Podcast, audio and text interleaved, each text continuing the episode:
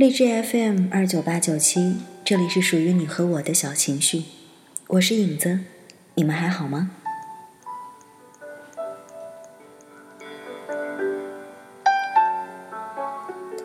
最近好像从天气预报上来看，全国很多地方都蛮冷的，而且很多地方呢也下了大雪，路上也比较的湿滑，所以也是希望各位在出行的时候一定要注意安全。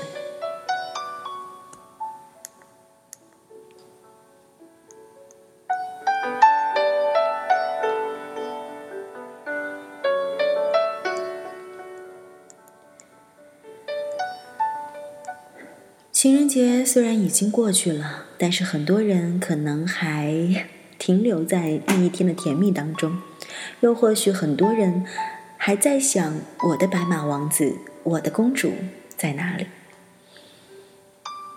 其实有的时候，等待可能是每一个在爱当中，或者说想爱的人心中永恒的话题吧。就像前段时间影子的那一期关于何以笙箫默的评论性的节目当中说到的那样，今天我们要继续来说何以笙箫默这个故事。不知道何以琛和赵默笙这两个人又会继续上演怎样的爱情故事呢？来自顾漫的《何以笙箫默》。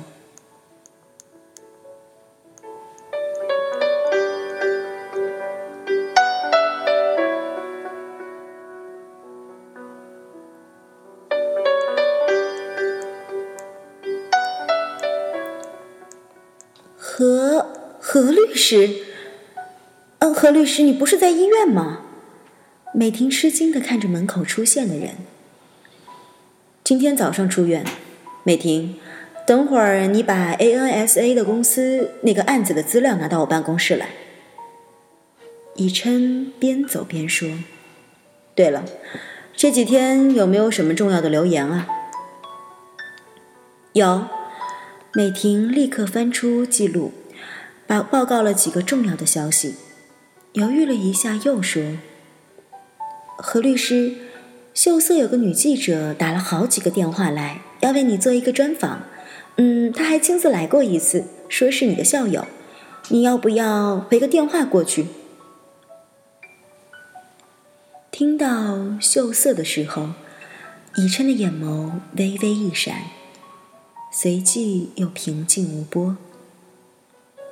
不必了，下次他若再打电话来，就直接回绝了吧。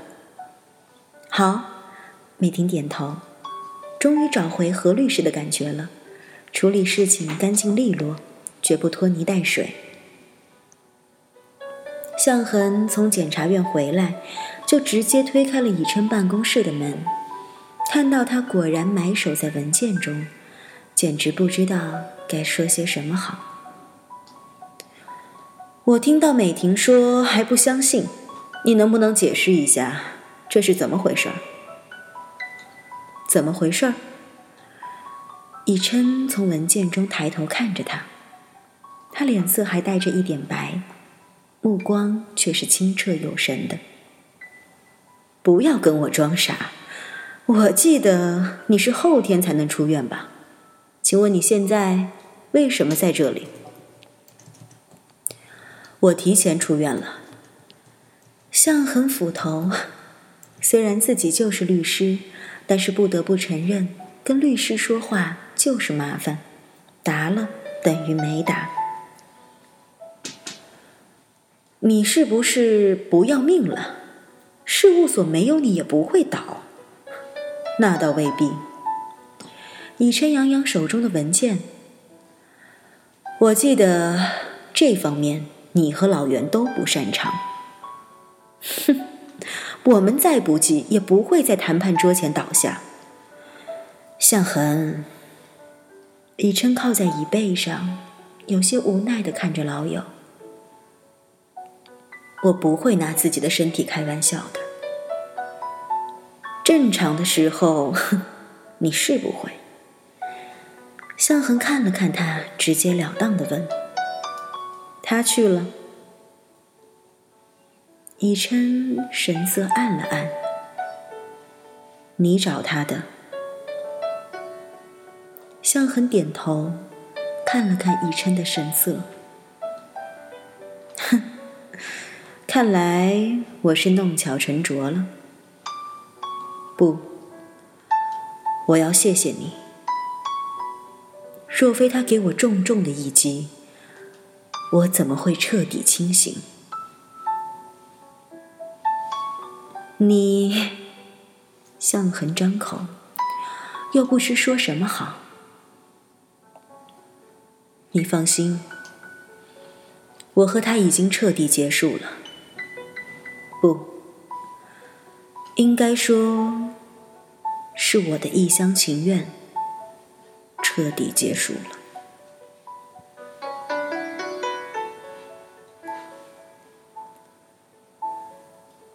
晚上十一点，以琛停好车，走入电梯，脑子里还转着后天谈判的细节。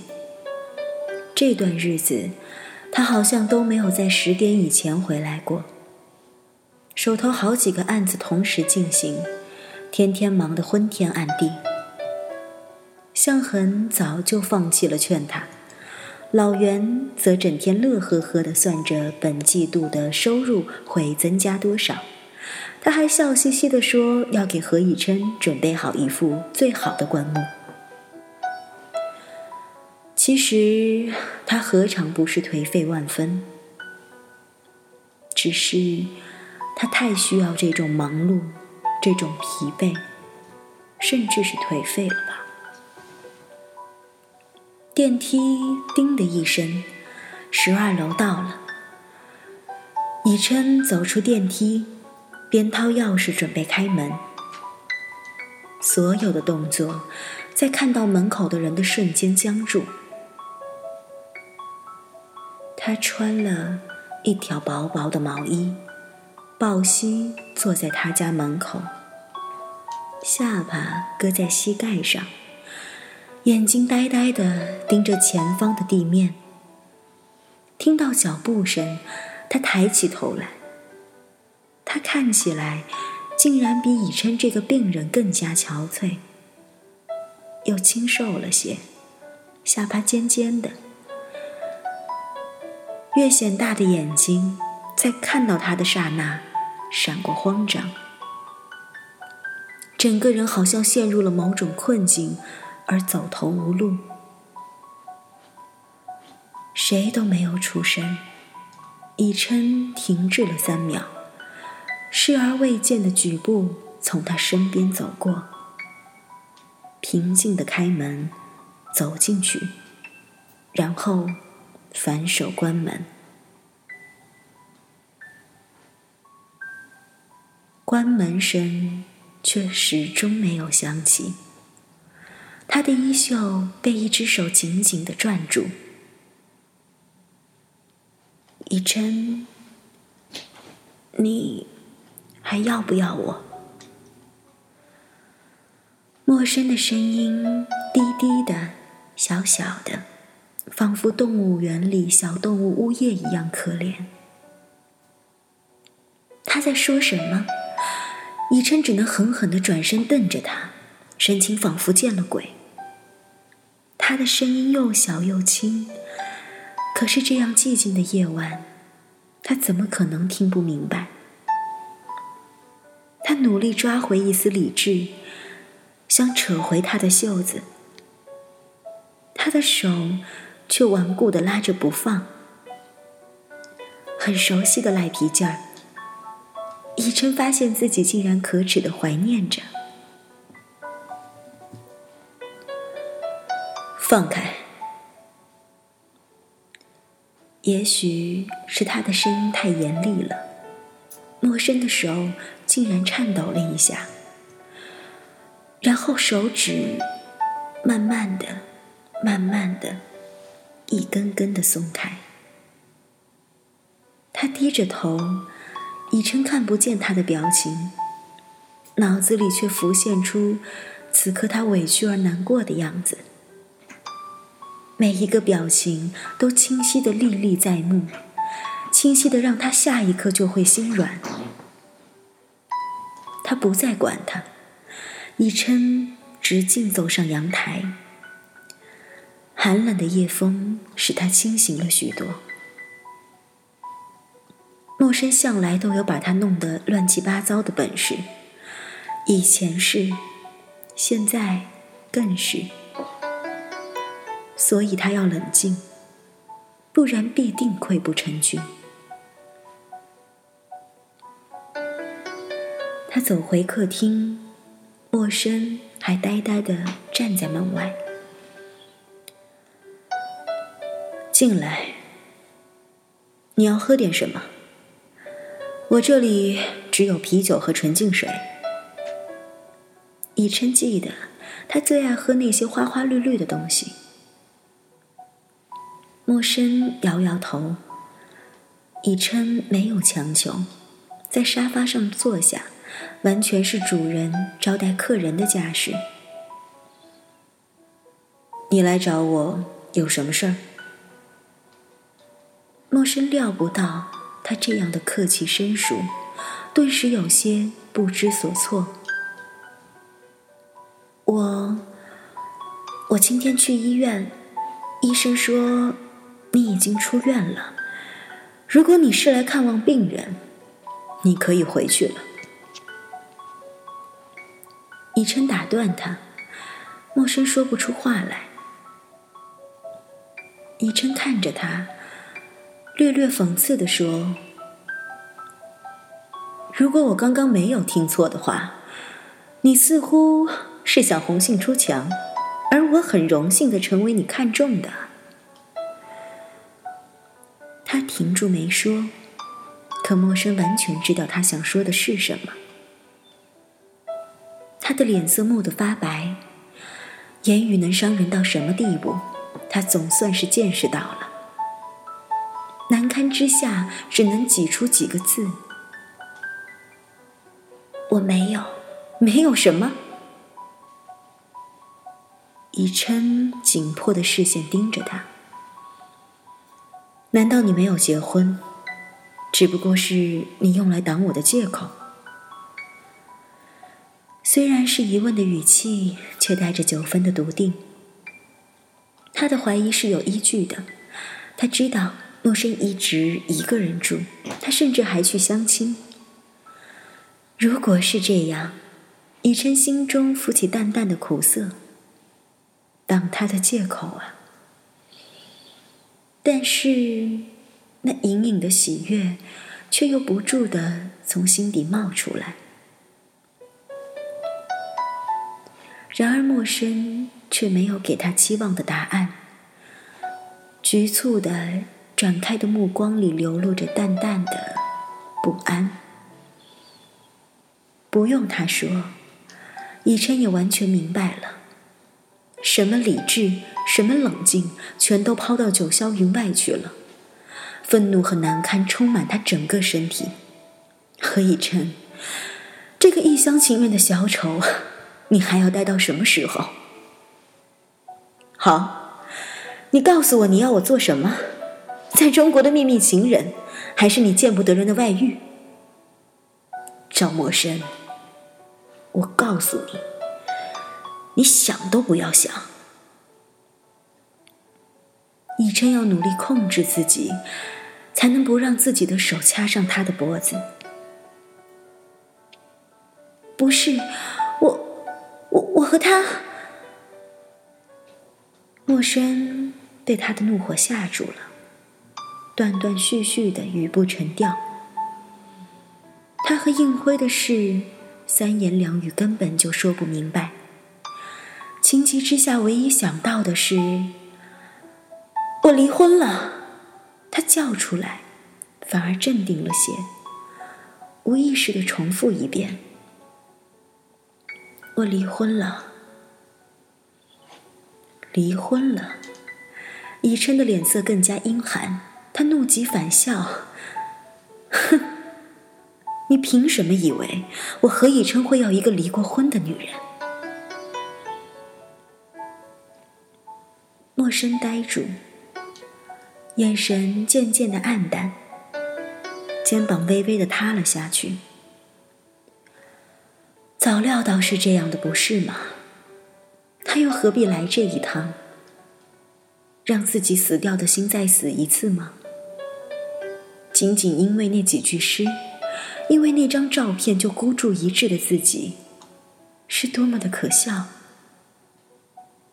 可是，他仍然想让他知道啊，我和他之间，并不是这样的。够了，你必不必向我描述你和你前夫之间的种种。如果你想获得同情和安慰，那么你是找错人了。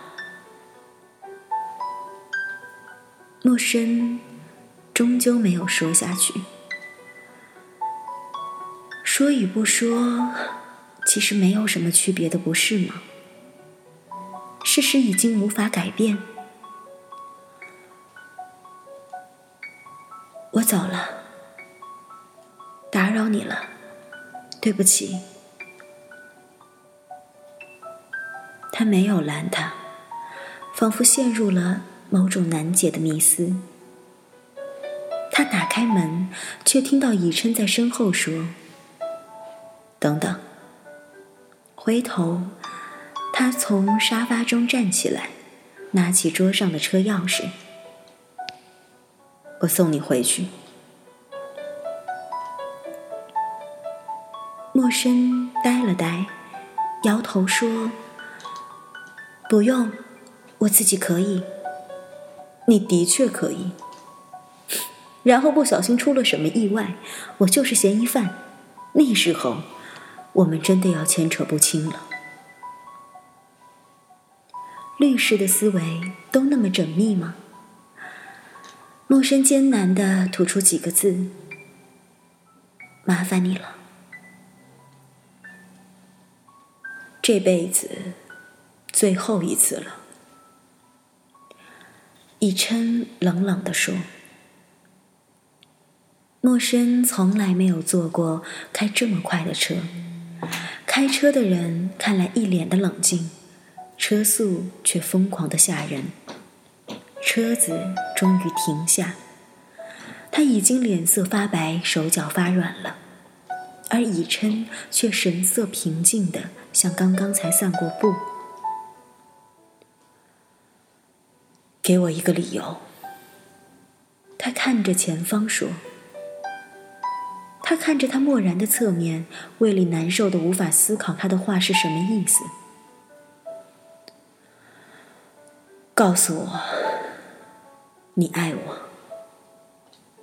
莫深呆住，突然哽咽。以琛，我行了。他突然又粗暴的打断他：“不要说了。”他无所适从的看向他阴晴不定的表情。你走吧，我明天会给你答案。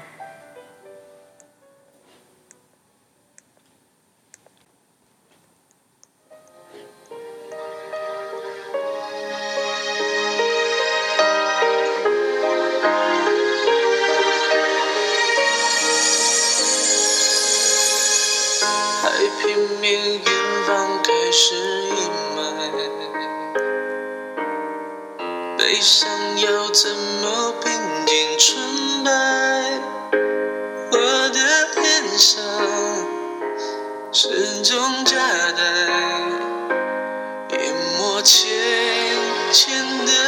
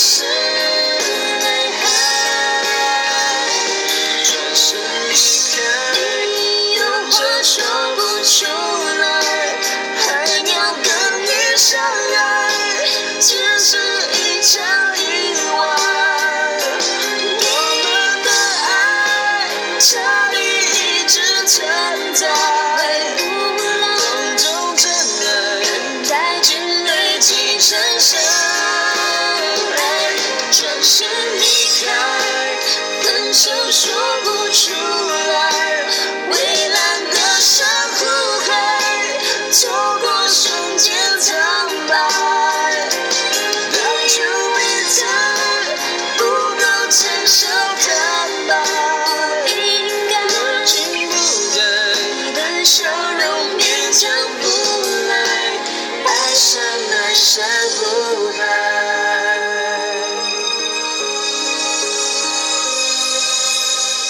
毁坏的沙雕如何重来？有裂痕的爱怎么重爱？只是一劫，结束太快。你说你无法释怀。贝壳里隐藏什么期